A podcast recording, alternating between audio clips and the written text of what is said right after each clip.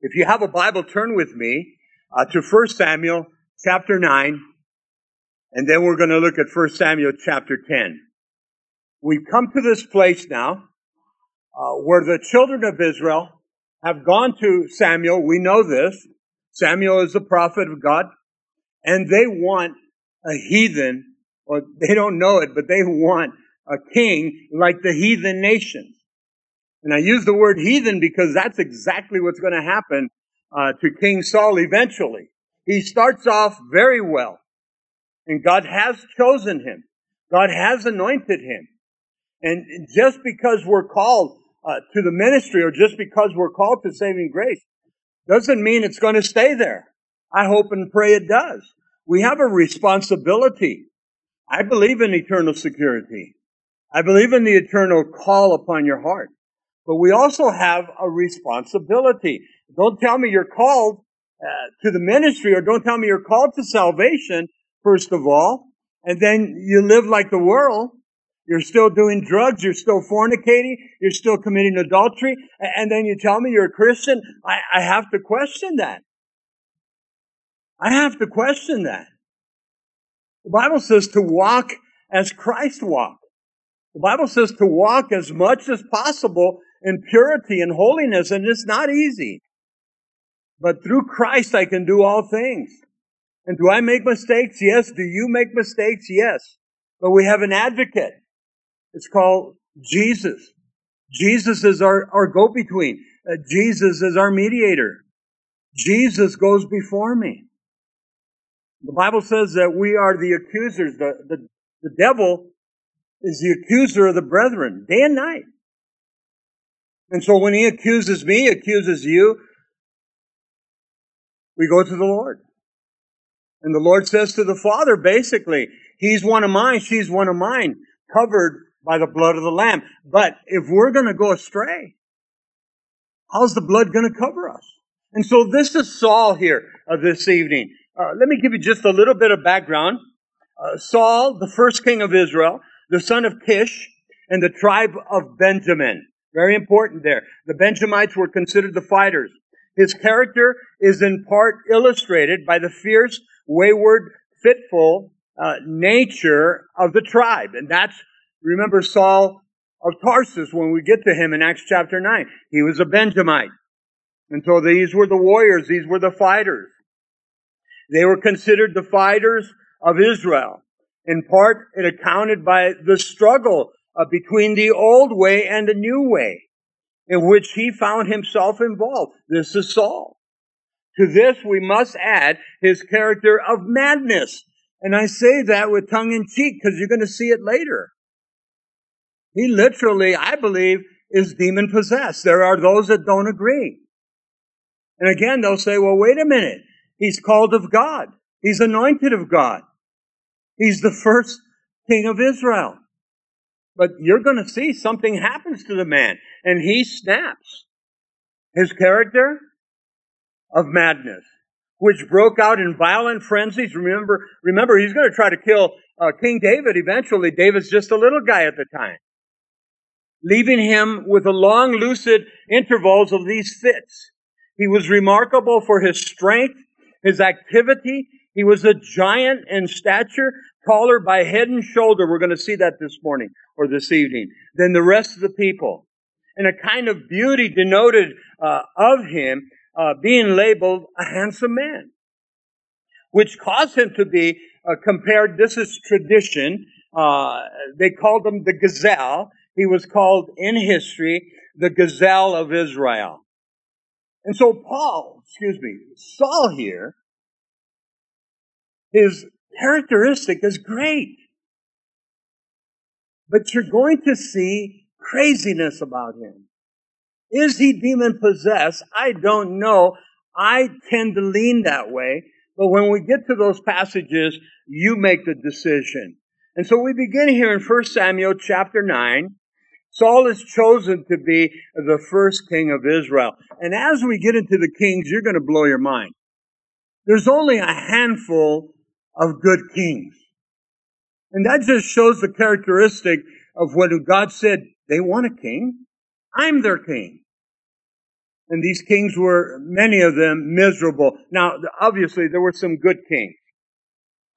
In verse 1, he begins here.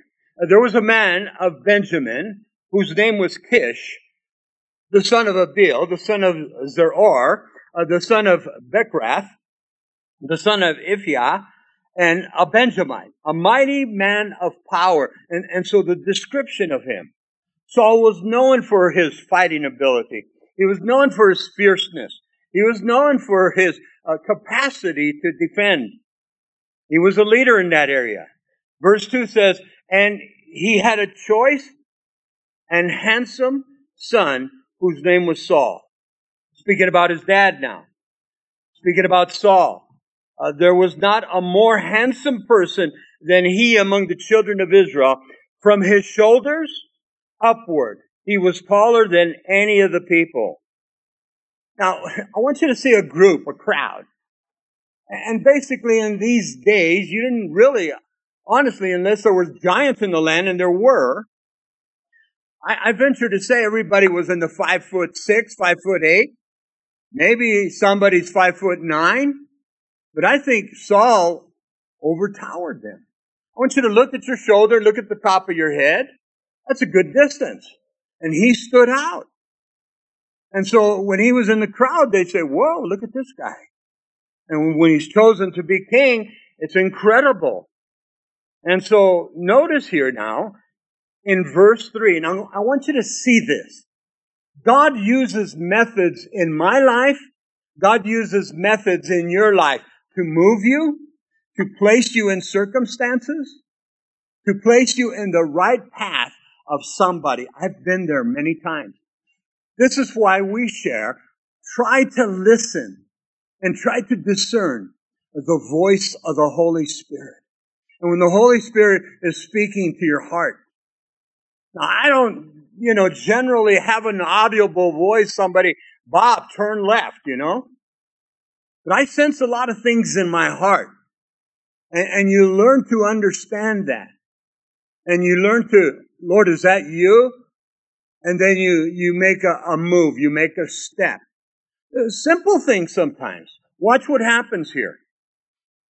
He says here in verse 3 Now the donkeys of Kish, Saul's father, were lost. And Kish and his son Saul, please take one of the servants with you, arise and go look for the donkeys. The method that God used, the simplicity. Now, obviously, at this time, your dad's donkeys have wandered away. They're important to the family. They're important for the work. And so you probably uh, have done this in time past. Your dad says, uh, Saul, I want you to go look for the donkeys. Okay. Take a servant with you. Okay, dad, but watch what happens here now. And so he passed through the mountains of Ephraim and through the land of uh, uh Shilashah, uh, but they did not find them. They passed through the land of Shalem, and they were not there. Then he passed through the land of Benjamites, but they did not find them. Still speaking about the donkeys. And when they had come to the land of Zuph, uh, Saul had uh, said to his servant, who was with him, Come, let us return, lest my father cease caring about the donkeys, and he becomes worried about us. Now, that gives us indication because we don't know that he was gone for a time. How long, we don't know. Could have been days by now, could have been a couple of weeks by now. I don't think it was the same day, and I don't think it was a couple of hours.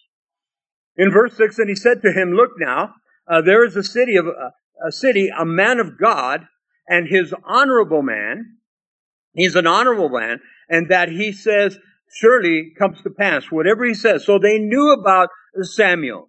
And so let us go there. Perhaps he can show us uh, the way that we should go. Then Saul said to his servant, But look, if we go, what shall we bring the man? Uh, you know, for us in the culture, we probably would not think that way. And then he says, for the bread in our vessels is all gone. And so again, another indication how long they've been gone. And there is no present uh, to bring to the man of God. What do we have?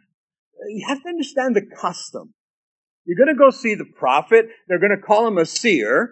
You're going to go see the man of God. Remember that uh, Samuel was considered a circuit prophet, and so he went to the various cities and such uh, in Israel. But in order to go see him, you don't want to go empty handed. And so he says, We have no bread. And, You know, we're at the end of the journey. What do we have? In verse 8, and the servant answered uh, Saul again and said, Look, I have here a handful uh, in my hand, one fourth of a shekel of silver. I will give that uh, to the man of God uh, to tell us our way. Now, please don't understand this as a payment. It's neither a payment nor a bribe. It's a gift. It's a way of showing respect. I shared this story years ago. A lady was coming to our church and her husband very much another denomination. And yet their son was very sick. And so she asked her husband, do you mind if Pastor Bob comes and prays for our son? And he had met me before. He liked me. He just wasn't coming to our church. And he said, sure, let him come. And so we went. I, I believe it was Jay and I. And we prayed for the boy. We laid hands on the boy. He was very sick, had a high fever. And you know, God eventually healed the young man. But we were there probably half hour, 45 minutes. I never forgot it. And then they kind of walk us to the door. Thank you, Bob. Uh, the, the wife says, thank you, pastor. And I says, praise God. Uh, you know, call me if you need for me to come back and pray. And he takes his wallet out. And I knew what was coming. And he pulls out a $20 bill. Now I got to check my heart. Jay, you and I could split this, you know. And I says, uh, I, I can't take that. And his wife is dying. Put that away. He, he does. He, he won't take the money. But he was accustomed in his denomination uh, to pay for the prayer. And you know, we you you have to be discreetful. You don't want to embarrass the man, but you want to make it as clear as possible. You know, we we didn't come for the financial gain. We came to pray. We came to pray. And so the respect that's being shown here, look at verse 9. Formerly in Israel, when a man went to inquire of God, he spoke thus, Come, let us go to the seer. That was the name that was given in those days uh, for the prophet. For he who is now called a prophet was formerly called a seer. And so uh, basically, just to understand the prophet here, or the seer, he was considered a spiritual man. That he had spiritual insight. And a lot of times people think that way. Listen to me. Well, Pastor Bob, you have a line to God. Uh, listen, you have a line to God. I'll ask you to pray for me just like you asked me to pray for you. Oh, but you know, you're the minister. No, listen. We're all equal in the eyes of God. And I tell you what, we have very capable people uh, here in the fellowship that love the Lord. And I believe God's given them a gift as we shared on Sunday. And that gift is to pray for people. Pray for people. A lot of people have a hard time on Sunday mornings when we have, uh, when, when people are new. We have Pastor Cliff here. He's blind. But he was ordained as a Calvary Chapel minister back at Calvary Chapel, Albuquerque. His ministry there every day he had uh, prayer time to go uh, to the hospitals, even to the prisons and to the jails. And so they utilized him quite a bit. He has a gift for prayer. I, I will ask him to pray for me at any time. And so they looked at the seer though as a man that was spiritually in touch, uh, spiritual insight that he can know the Lord, you can know the Lord. Look at verse 10. Then Saul said to his servant, Well said, come, let us go. So they went uh, to the city where the man of God was. Now, I have to put this down here because they're looking for donkeys. They're not looking for the prophet. They're not looking for the seer. So, is it coincidental? Is it by luck or chance that the donkeys have run away? Is it by luck or chance or coincidence that they come to the city where the seer is at? I believe all of this is orchestrated by God. I believe everything that we do, listen to me, there's no luck involved, please. You've been a Christian long enough, stop saying that. Oh, what a lucky day you had yesterday. Really? I believe it was God ordained. I believe it was God ordained. How about when you're having a bad day? Oh, that can't be God ordained. Why not? God's in control. God's in charge. Oh, Pastor Bob, that's not right. Why not?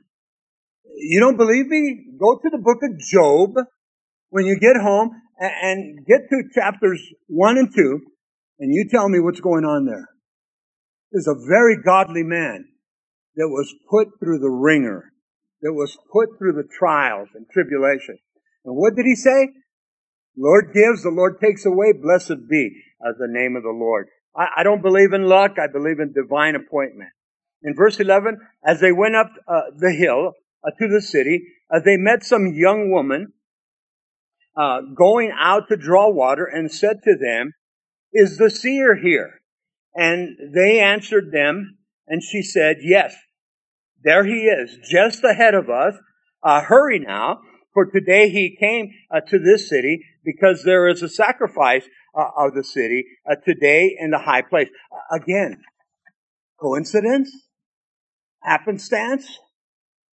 Oh, it's our lucky day. Look who's in front of us. No, it's a divine appointment. It's a divine appointment. Verse 13, as soon as uh, you come into the city, you will surely find him before he goes up to the high place to eat, for the people will not eat until he comes, because he must bless the sacrifice. That's what Samuel was there for. Again, he was a circuit preacher, a circuit prophet, and so he went from city to city, and, generally they were expecting him. And so he comes to the particular city. It just so happened uh, that Saul and his servant looking for the donkeys. Hey, I think he's here at this city. Turns out to be right. And so again, God ordained. Everything is in place. Notice now, it says afterward, those who are invited will eat, verse 13. Now therefore go up, for about this time you will find him. So they went up to the city as they were coming into the city, and there was Samuel. This is Samuel the prophet. This is the seer coming out toward them on his way up to the high place. And again, I have to bring it forth, church. A divine appointment? Or did it just happen by some sort of luck? Uh, if that's the case, throw your Bible away and, uh, you know, get a handful of uh, charms or whatever. Go look for four leaf clovers and you know, find yourself a leprechaun, whatever you want to use. But I don't believe in luck. And I know everybody, good luck, buena suerte, you know, the whole thing. Everybody, we're accustomed to it. Change it. Instead of, you know, next time you guys that are in school, you're having a test, you, everybody, oh, good luck. I hope you get a good score. Hey, God bless you. I hope God blesses your score. What's wrong with you? Just the nature of people, isn't it? I look at verse 15. Now the Lord uh, had told Samuel in his ear, listen how God communicated uh, the day before Saul came saying, I like that. Here's obviously proof text that he is the seer at this time. Proof text that he is the prophet at this time. Prophet of God. God spoke to him the day before. So Samuel's not surprised. Samuel knows exactly what's going to take place. It is Saul that's being led at this time, and that's good. Now, the Lord had told him uh, in verse 16, what did he tell him? Tomorrow, about this time, I will send you a man from the land of Benjamin, and you shall anoint him commander over my people Israel. Radical statement. That he may save my people from the hand of the Philistines. Remember we shared last week? The Philistines were their, their ally. I mean, not their allies, their enemies. They were the bad guys. They had already stolen the Ark of the Covenant. And the Philistines are still there. And so they need to be taken care of. And we're going to read later on uh, Goliath. And then David gets involved there. But at this time, and please stay with me, at this time, Saul's a good king. In fact, you're going to see Saul. I, I really, I don't want this. I, I'm not worthy.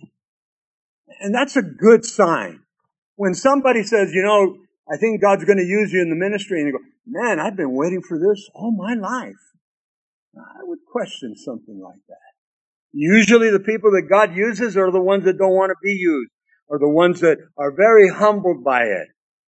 And so, he's a good king in the beginning, then he's going to falter. And you're going to see him. No repentance.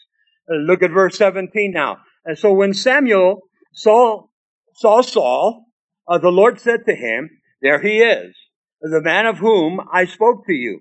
This one shall reign over my people. Uh, then Saul drew near to Samuel in the gate and he said, Please tell me uh, where the seer's house. Saul doesn't know. Saul has no indication yet. He doesn't even know that uh, going after his dad's donkeys have brought him to that place. It's all divine appointment.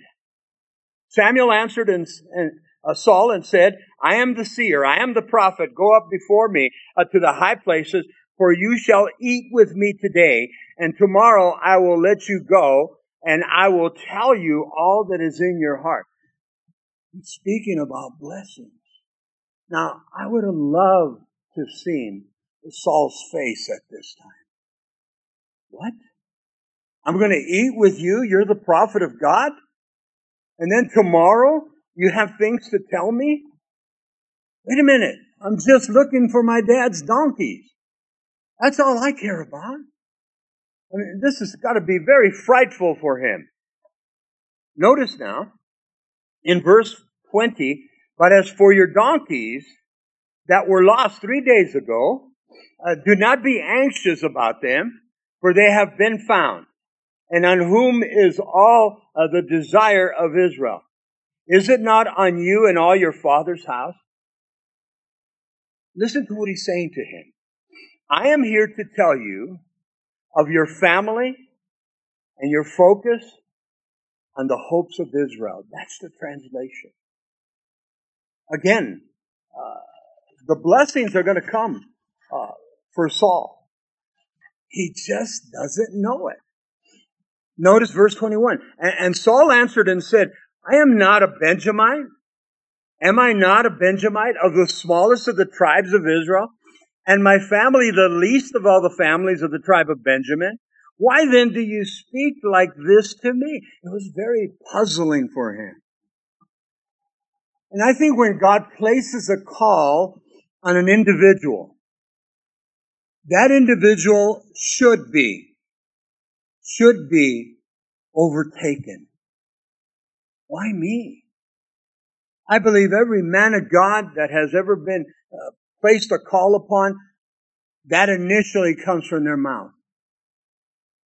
Why me? Isn't there others? Remember Moses?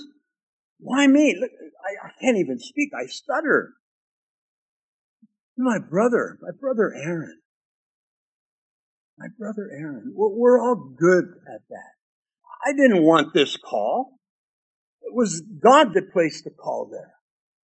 Did I fight it? Uh, sure I did, like anybody else. It was very humbling. And here, what is Saul going through? He takes it a little bit further now. When he says here in verse 21, I, am just a Benjamite. They were the smallest tribes. Yes, they were the warriors. Uh, let me give you a translation of verse 21. Here's the humility of Saul. I'm only from the tribe of Benjamin, the smallest tribe in Israel. My family is the least important of all the families of the tribes. Why are you talking to me like this? And I put this in my notes, I'm just a zero. I'm nothing. I love Saul's heart. But as I shared earlier, it will change. Look at verse 22. Now Samuel took Saul and his servant and brought them uh, into the hall and then had them sit uh, on the place of honor. Listen to that. In the place of honor among those who were invited, there were about 30 people there. Not just anybody got to sit at the table with the seer. Not just anybody got to sit with Samuel. And so imagine you sitting there. You've already said, I'm nothing. I'm zero. I'm just a little Benjamite. And yet Saul was a fighter. But he knows his position. Notice what takes place here. And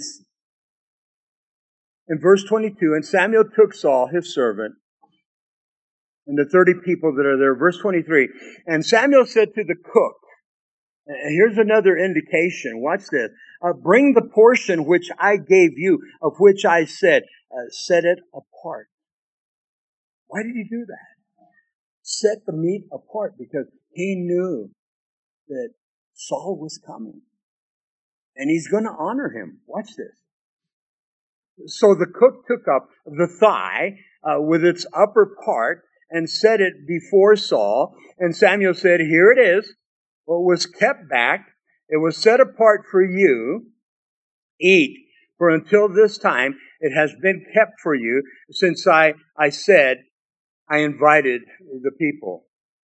So Saul ate with Samuel that day. Uh, church, this is a perk. Again, there's 30 people there. They had to have been well-known people in the city. They waited for Samuel when he would come in the circuit and they would have a, a big celebration. Think about it. And generally, the Jews were good at celebrating for a week and sacrifices and such. And I like that Saul said, or Samuel, uh, put that portion of meat off to the side. I don't think he explained anything to them. Remember that meat I told you to put off to the side? Bring it out now. It had to have been, you know, it says here the thigh and the upper portion. You know, I don't know. Maybe Saul was used to eating bologna or something. All of a sudden, he's got some good stuff there.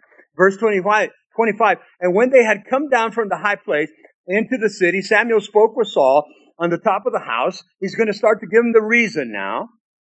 They arose early, and it was about the dawning of the day that Samuel called to Saul on the top of the house, saying, Get up, that I may send you on your way. And Saul arose, and both of them went outside, he and Samuel. And the caption of my Bible says above verse 27, Saul anointed king. And this thing is escalating. In a sense, this thing is getting deeper and deeper. But in the real sense, it's getting better and better. And he's going to be honored. He's not accustomed to this. And rightfully so. Go back again. What was he doing? Him and his servant, his dad's servant, they're looking for donkeys. Wait a minute, man. I went for the donkeys. Those dumb donkeys are always getting away. I've done this before. Now I'm sitting here with Samuel and the rest of the team from our city or from this city. Uh, this has to baffle the mind. Think about it now in verse 27, and they were going down to the outskirts of the city, Samuel said to Saul, Tell the servants to go ahead of us. And he went on, but you stand here while I, he says, a while, that I may announce to you the word of God.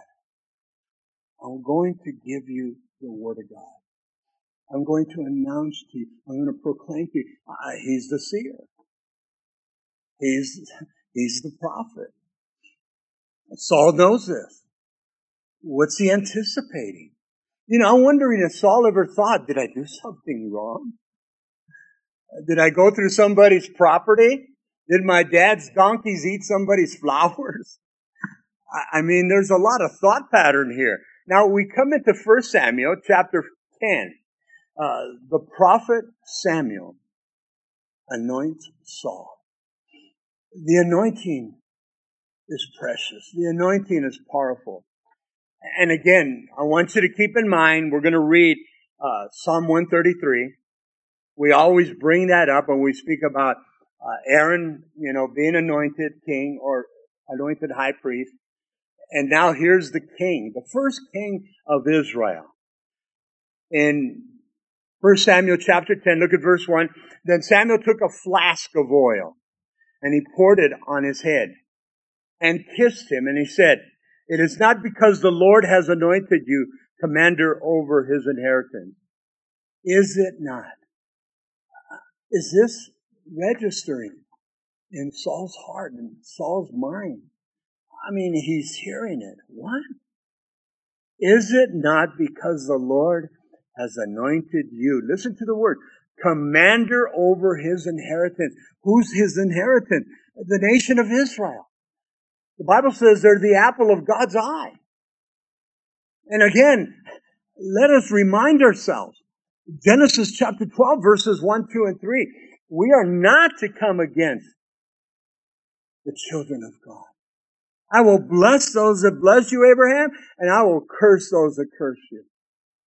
Go back in history and study the ones that have come against Israel.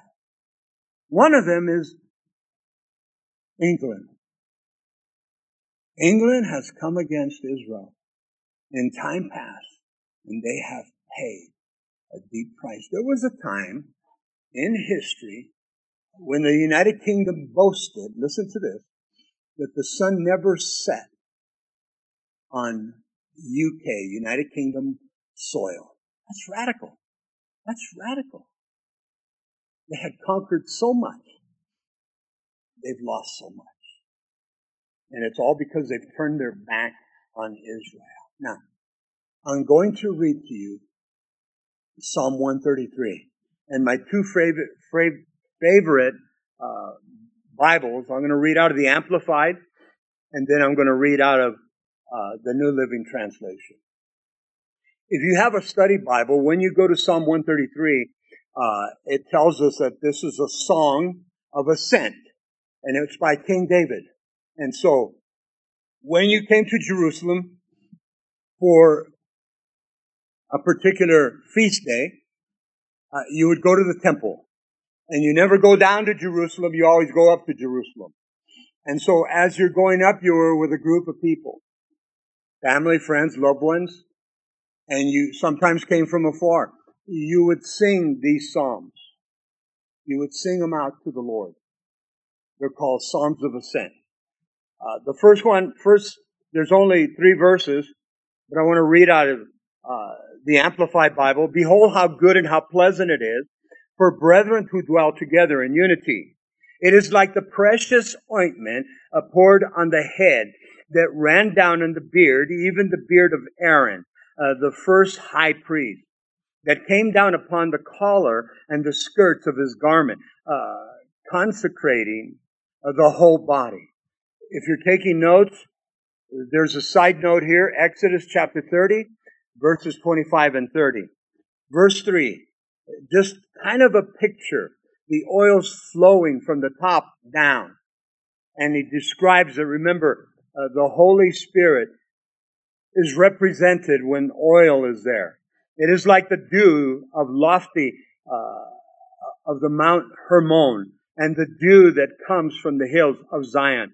Uh, for there the Lord commanded the blessings, even life forevermore upon the high and the lowly. Uh, the, the mountains of Hermon is where the snows would go. And as they would melt and they would come down, uh, the blessings that the water, the melted snow, was for so many. The New Living Translation, Psalm 133. How wonderful, how pleasant it is when brothers uh, live together in harmony. Uh, for harmony is a precious, as precious as the anointing oil that was poured over Aaron's head, that ran down his beard unto the border of his robe. Harmony is a, a refreshing as, as the dew from Mount Hermon that falls in the mountains of Zion. And there the Lord has pronounced his blessing, even life everlasting. And again, we shared Sunday when the Holy Spirit comes upon you, it's the upon experience, it's the P experience. He comes on top of your head and he comes through you. He saturates you just like Aaron, running through the beard, running through the clothing, all the way down to the floor. Uh, the picture is that we're not just dabbed with the oil, we're saturated. We're not just dabbed with the Holy Spirit, but we're saturated with the Holy Spirit of God. And we're going to see Saul is anointed. But later, he obviously uh, falters. Look at verse 2 now. You should be 1 Samuel chapter 10. When you have departed from me today, uh, you will find two men by Rachel's tomb in the territory of Benjamin at uh, Zelzah, and they will say to you, uh, the donkeys which you went to look for have been found, and now your father has ceased caring about the donkeys and is worrying about you, saying, What shall I do about my son? Earlier, there was a deep concern, and that included Saul's dad about the lost donkeys, revenue for the home and rightfully so. But now dad is concerned about his son. And again, the precedence of your family, the precedence of, uh, of life in comparison to an animal. And I'm not against the animals. I know some of you are, are animal, you know, people and such, so that's good. But honestly, you're going to put preference over that animal and it comes to your son, it comes to your daughter. That's what they're talking about here. Now, isn't life more precious? Now, they don't know. Uh, Saul's dad doesn't know where he's at. I mean, there was no communication in those days. And possibly when the, you know, the prophet would go from one place or another, that's how they took messages and such.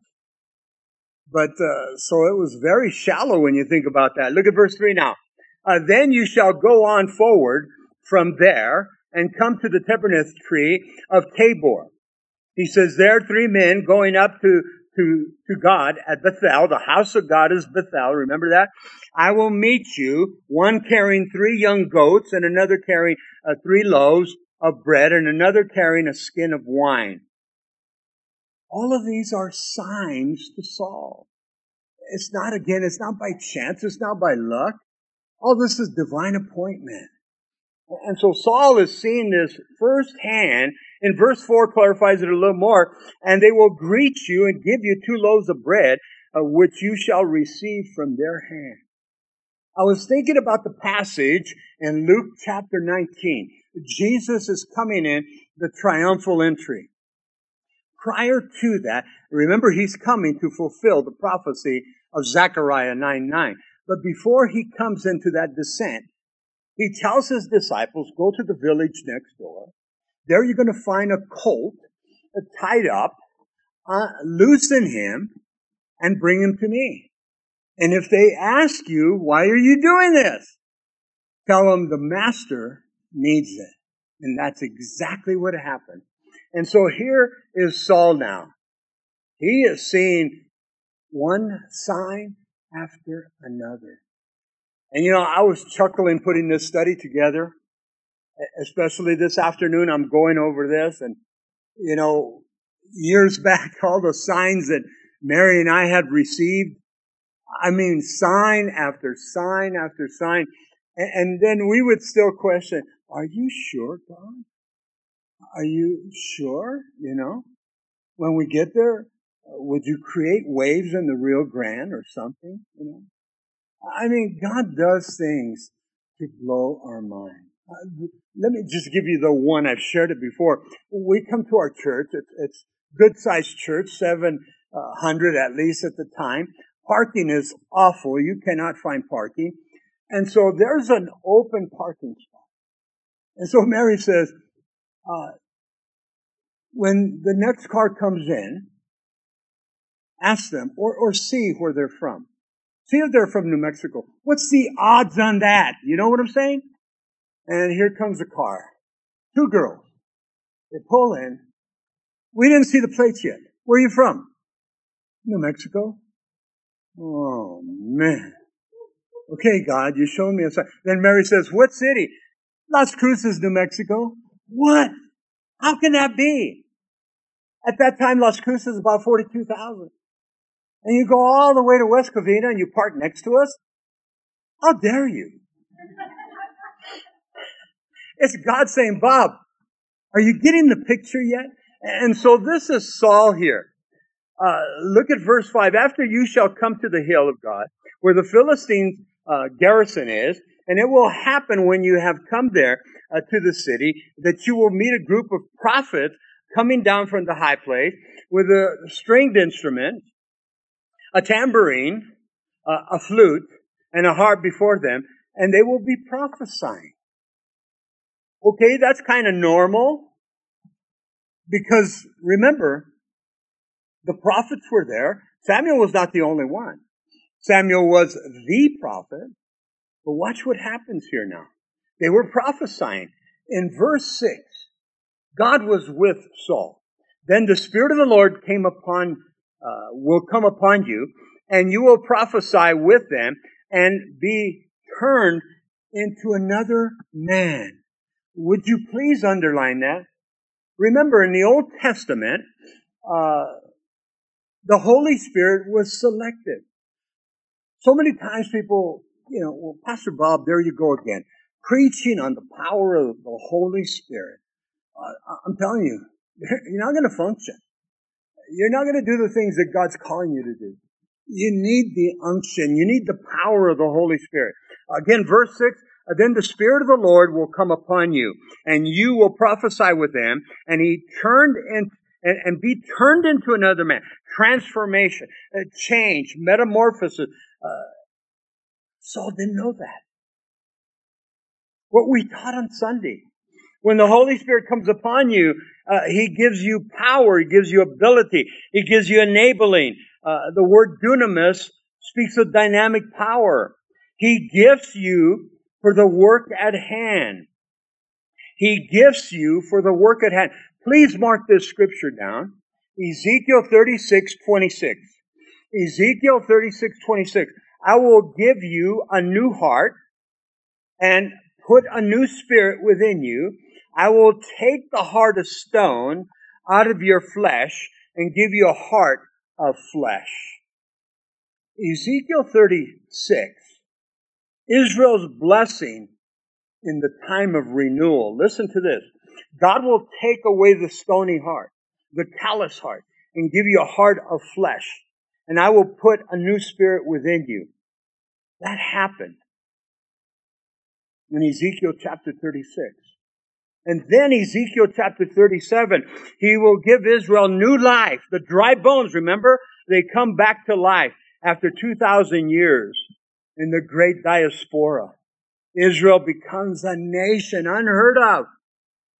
May 14th, 1948, next week they celebrate 67 years. And God has blessed them. They still need to know the Messiah. Uh, but you see some of the neighboring countries, they're poor. They're dilapidated. They're hurting. You know, I got a small glimpse of that when we were going down a main highway with a bunch of pastors in the in the bus, and uh, Ronnie Cohen, our guide at the time, he says, "Fellows, I want you to look out your window here, and I want you to notice the the furrows." And so we're going a couple of miles, and he goes, "What do you see?" And everybody goes, "Oh, beautiful furrows. Those are Israeli furrows." He was all proud, and he goes, "Keep your eye. We're going to come onto another set of furrows." And I'm serious. Because we have a lot of agriculture here in the city. And every now and then you'll see a farmer and I'm going, whoa, too much sauce, man. He got on the tractor, right? And so we approach all of these, this next set, and the furrows are all crooked. And somebody says, and he's waiting for it, Ronnie, what is, what happened? Those are Arab furrows. And we go, ooh. and even that, listen to me showed the blessing of God. Showed the, they are great in agriculture. The first thing we did, Ronnie told everybody, buy a bag at this next stop. They sell produce, but they have a little bag of fruit. All of their fruit is, is miniature. Little oranges. Now they've developed a lot more. Little bananas. Uh, because there's not a lot of country. So they have a lot of dwarf trees. But they were the most succulent, the most sweet, the most, I mean, they were so good. And then you come back to Albertson and you go, hmm, that's a whole other story. Look at verse 7 now. Remember verse 6, the Spirit of the Lord will come upon you. Verse 7, and let it be when these signs come to you uh, that you do as the occasion demands. As the occasion comes up as being the king, as the occasion comes up doing the work of God, for God is with you. Would you underline that?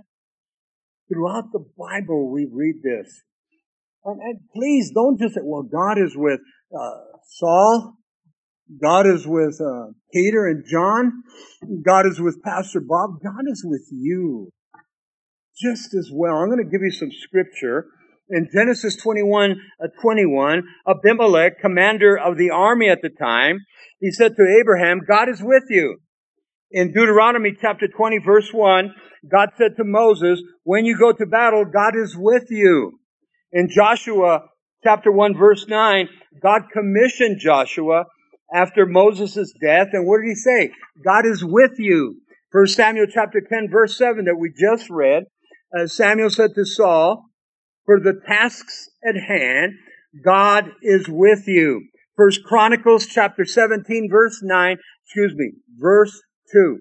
Second Chronicles 17 2. Nathan, the prophet said to David, do all what is in your heart. God is with you. I find that passage intriguing because Nathan the prophet was the one that came to David and busted him for going, uh, having sexual relationships with uh, Bathsheba, having a child. The child's born and he dies. And then he had Uriah, Bathsheba's husband, killed. David is busted by the prophet. That's where we read Psalm 51. True repentance. And so here's Nathan the prophet. Later, he says to David, do all what is in your heart as a king. And he says, God is with you. Last one is Zechariah 8:23. God says in those days people will say, and this is what the other nations were going to say in Zechariah, God is with you. God is with you. God is with you.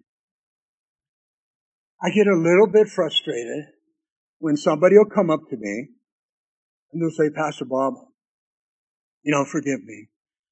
I, I just don't feel God. I just don't sense God. I'm kind of in a vacuum right now. Uh, things are not happening. Uh, I'm going through so much, and and I wait for them to vent, and then I said, nowhere in Scripture does it say we walk by feeling. Nowhere in Scripture does it say all these things are happening because God's not with you. No. This is where our faith comes in. Romans 10 17, faith comes by hearing, hearing by the word of God. And listen, I've been there. I can sense in my heart, and I say, God, you've abandoned me, and that's coming from the enemy. And I have to rebuke it in the name of Jesus Christ of Nazareth. Because the Bible says what? I will never leave you nor forsake you.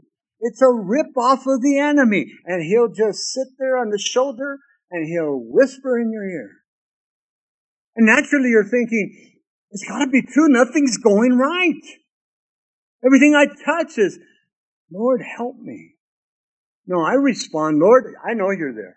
I am not going to believe this chump. You are there, Lord. And I'm going to trust you. Yeah, I'm going through a valley right now. But Lord, I'm going to trust you. You've never left me. You've never forsaken me. You've never abandoned me. He's going to be with you until the day that he says, well done, thou good and faithful servant. Enter the glory of the Lord. But look at Saul. You can't, you can't blame him, but he's totally uh, confused in verse 8. You shall go down before me to Gilgal. This is Samuel's there. And surely I will come uh, down to you to offer burnt offerings and make sacrifices of peace offering. And seven days you shall wait. That's the hardest thing for Christians. Wait. Lord, I don't like to wait. Even when I go down El Paseo, uh, make sure, I don't care what hamburger I get, as long as there's no lines. And then you go to the bank, oh gosh, don't go on Fridays. You're going to wait. Isn't that crazy? We just don't like to wait. We don't. And so here he's telling and, and I like what he says here, uh, to wait. He says, seven days you shall wait till I come uh, to you, show you what uh, you should do. So it was when he had turned his back to go from Samuel that God gave him another heart. Listen to that. Underline it. And I, and he says, and all those signs uh, came, came to pass that day. All those signs that he was showing them. Saul came from a good family. His dad had a servant. At least we know that one. His dad had donkeys. And so he was not hurting. And yet Saul, he's a Benjamite. He's a fighter.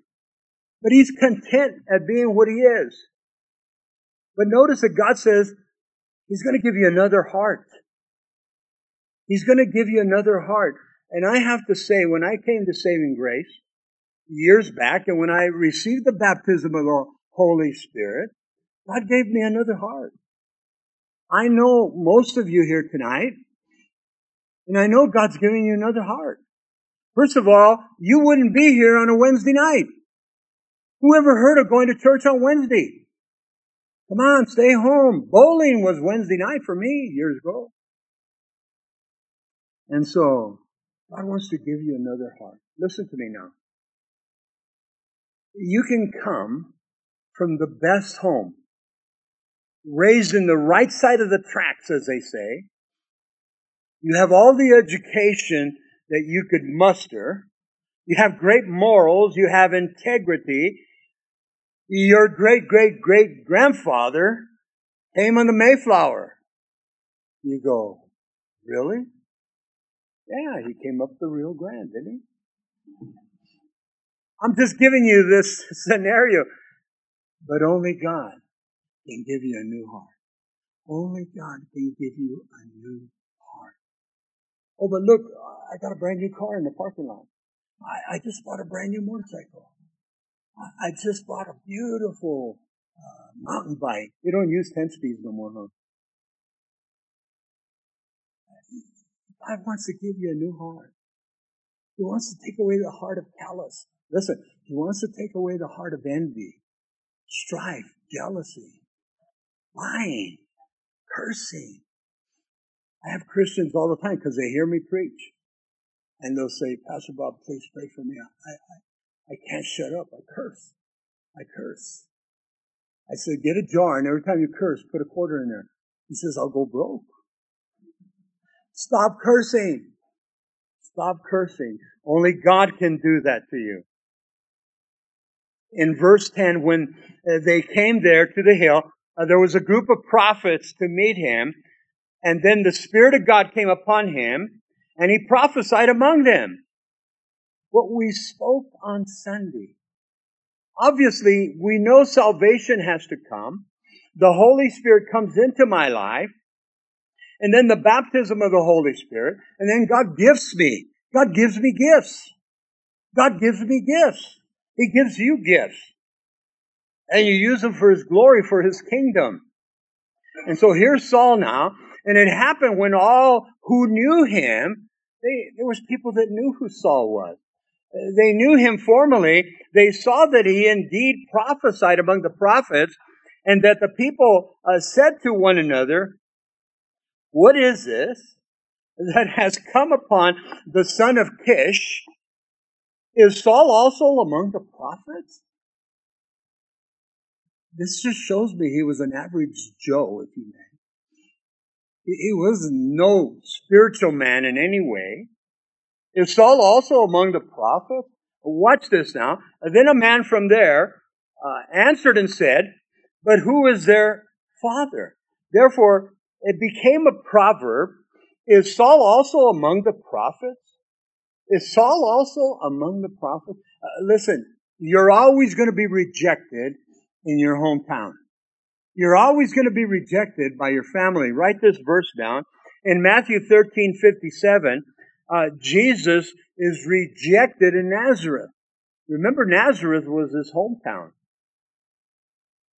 Jesus said in verse 57, a prophet is honored everywhere except in his own hometown and among his own people. New Living Translation. You have an opportunity. Read the book Harvest that Pastor Chuck and Costa Mesa put together years ago. And in there, they talk about the early church of Calvary Chapel, that is, started in 1965. And in there, it has what we called the pillars in those days. One of them was uh, Skip up in Albuquerque, but they were all in Costa Mesa. Pastor Raul, my pastor, uh, Steve Mays had just passed away recently. He was a biker.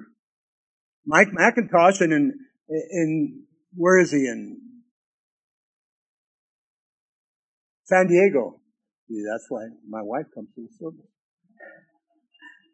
And Mike had lost his mind. And so you have all these guys that God put the Spirit of God in them. God put the, a new heart in them. A lot of people didn't know this. Uh, Skip was having out of body experiences. Out of body experiences. And, and yet God used these guys, and He still does. Look at verse 13. And, and when he had finished prophesying, uh, he went uh, to the high place. Then Saul's uncle, we don't know who it is, said to him and his servant, uh, Where do you go? So he said, To look for the donkeys. When we saw that they were nowhere to be found, we went to Samuel. Coincidental? Happenstance? Luck? They're looking for donkeys, remember? He's anointed king, given a new heart. That has to blow your mind. In verse 15, and Saul's uncle said, Tell me, uh, please, what Samuel said to you. And so Saul uh, said to his uncle, he, he told us plainly that the donkeys had been found, but about the matter uh, of the kingdom, he did not tell him what Samuel had said. Uh, wise move. Wait upon the Lord. And so verse 17, the conclusion, we're going to come now. Saul proclaimed the king. And then Samuel called the people together uh, to the Lord at Mizpah and said to the children of Israel, Thus saith the Lord God of Israel, I brought up Israel out of Egypt. Listen to the testimony of God through Samuel. I brought up Israel out of Egypt and delivered you uh, from the hand of the Egyptians and from the hand of all the kingdoms and from those uh, who oppressed you. He says, but you have today rejected your God. And that was the whole thing that Samuel was frustrated with. And remember what God said? Samuel, they have not rejected you. They rejected me. Oh gosh. That hurts just to say it. Who himself saved you from all your adversaries uh, and your tribulations, and you have said to him, No, but uh, set us a king over us. Now therefore, present yourself before the Lord by your tribes, by your clans. Did they get it? I don't know. And when Samuel had caused the tribes of, of Israel to come near, the tribe of Benjamin was chosen. Uh, this is Saul's tribe. And when he had caused the, the, tribe of Benjamin to come near by their families, the families of uh, Matri, uh, was chosen. Saul was uh, the son of Kish, was chosen. Uh, but when they sought him, he could not be found. This is Saul. They can't find him. They can't find him. Man of God. Oh, man of valor. That's what they said to Gideon. Remember that? They can't find him. He's scared. And yet God's given him a new heart. God's anointed him. Uh, everybody at this time at Saul's hometown, they're dumbfounded. What's going on? Uh, Matri is a family member Or is it Saul's uncle, as we heard of earlier? We don't know. But where's Saul? He's hiding. Honestly, he's freaking out. I don't want none of this. Uh, therefore, verse 22, they inquired of the Lord further, Has the man come here yet? And the Lord answered, There he is, hiding among the equipment. God has to tell them, There he is. He's over there behind the trash bin. He's over there, uh, you know, where all the dishes are at, whatever it might be. He's over there by the equipment. The equipment of what? The equipment of the animals? He was hiding. When you study the life of Abraham, study the life of Moses, you study the life of Gideon, you study the life here of Saul, you study the, list, the life of David, and you see these guys. It's, it's, it's not an easy call. It's humbling. And it should be.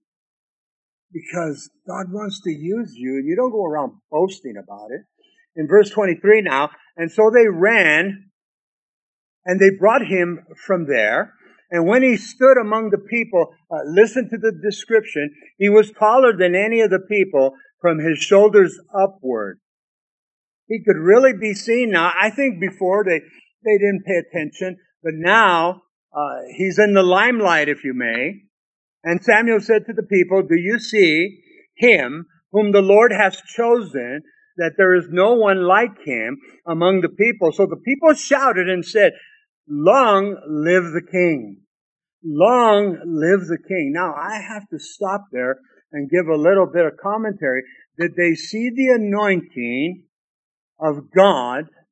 Did they sense the new heart in him? Or did they see him head and shoulders above all? And remember, he was handsome. Hey, look at our king. He's Mr. GQ. Isn't this cool? No. You better look at his heart. You better look at his heart. And I'm telling you, I know people go to church sometimes because of the pastor, because of the looks, because of the stature. Mary and I saw it back at West Covina. We were sitting in the pews, we're worshiping God, and, and never failed we'd hear one of the young girls, do you see what he's wearing today? We're talking about Pastor Raul. Do you see what he, he's wearing clothes? What's your problem? But you know, you know, you know how the girls are. And girls, you know how the guys are. I tell Mary, they're not looking at me. I don't care. Look at verse 25 now. Then Samuel explained to the people the behavior of royalty. Listen, of royalty. That's what he labeled Saul. And he wrote it in a book and laid it up before the Lord. And Samuel sent all the people away, every man to his house. Samuel shared with the people what King Saul would be about. And he gave the rules and the regulations to the people. Listen to this. He writes them in a book and then he presents it to the Lord. Those of you that love to do Bible studies on your own, I would challenge you to do a Bible study on the books. I'm not talking about the 66 books. I'm talking about books that, uh, you know, there's a book that has recorded the tears that we shed when we pray, when we cry. God has a, a book of war. There's various books, and it's interesting. Uh, here's a book. Was it of all the kings? Was it of Saul? I, I like that. And so then we come to the conclusion. In verse 26, 27, and Saul also went home uh, to Gibeah, and valiant men went with him. Those, listen to the kind of men that were following him now, whose hearts God had touched. Whose hearts God had touched. We have those same type of men and women in our church. Because I cannot do it all. That's for sure. All true churches that truly follow Christ have these. These are men and women, listen to me, filled with the Holy Spirit of God, anointed of God. Write this down, some homework. I love this passage, Exodus chapter 31. The tabernacle is going to be constructed. God gives orders. He gives schematic. He gives blueprints. This is the way I want you to do it. But I like my old Scofield. In Exodus 31, the Bible calls this chapter Spirit filled craftsmen. Spirit filled craftsmen. There's been people in our church through the years that have, you know, worked on this church. This was an old bowling alley, not a bowling alley. This was an old uh, pool hall. Over here on this side of the hall were all the pinball games. Some of you don't even know what it is. And uh, back here was a restaurant. And we ended up getting both of them. And guys came in and constructed the walls. Guys came in and constructed the back. And I mean, and it's been ever since. Spirit filled craftsmen. Now, you give me a hammer and you give me a nail and give me a board. I'll eventually run it through, but don't ask me to start measuring because the window will be. You want a window? Go see Jr. He'll give you a window. Look at verse 27. But some rebels said, listen to this. You're going to have those that are anointed of God, then you're going to have the rebels anointed by who? Satan. But some rebels said, how can this man save us? And so they despised him and they brought him no presents, uh, but he held his peace. There will always be those that despise you, despise your family, despise your call, uh, despise your anointing. But no matter what, it's God that you adhere to. You're always going to have those that come against you. It could be family, it could be friends, it could be church people, it could be your bosses, could be your coworkers, it could even be a pastor friend. Remember, you serve God, not man. You serve God, not man. Man will always fail you. God will always be with you. He'll never leave you nor forsake you. We're going to get more into the life of Saul. Let's stand and we'll end with a word of prayer. Father, thank you. Thank you for the opportunity as we study uh, the Old Testament, Lord. And Lord, as you speak to us, as you minister to us, Lord, I, I love that you got a hold of Saul's heart. You gave him a new heart. And Lord, yet we see him later falter. Lord, let us leave here and not leave here without examining our own hearts. If we're not right with God, we need to get right with God. And Lord, if we're those that are still praying, Lord, change my heart. Transform my heart. Give me a heart after your heart, Lord. Lord, fill me with the Spirit again and again and again. And Lord, give me gifts to use for your glory, for your kingdom, and for your church, Lord. Lord, we pray all these things in Jesus' name. Amen.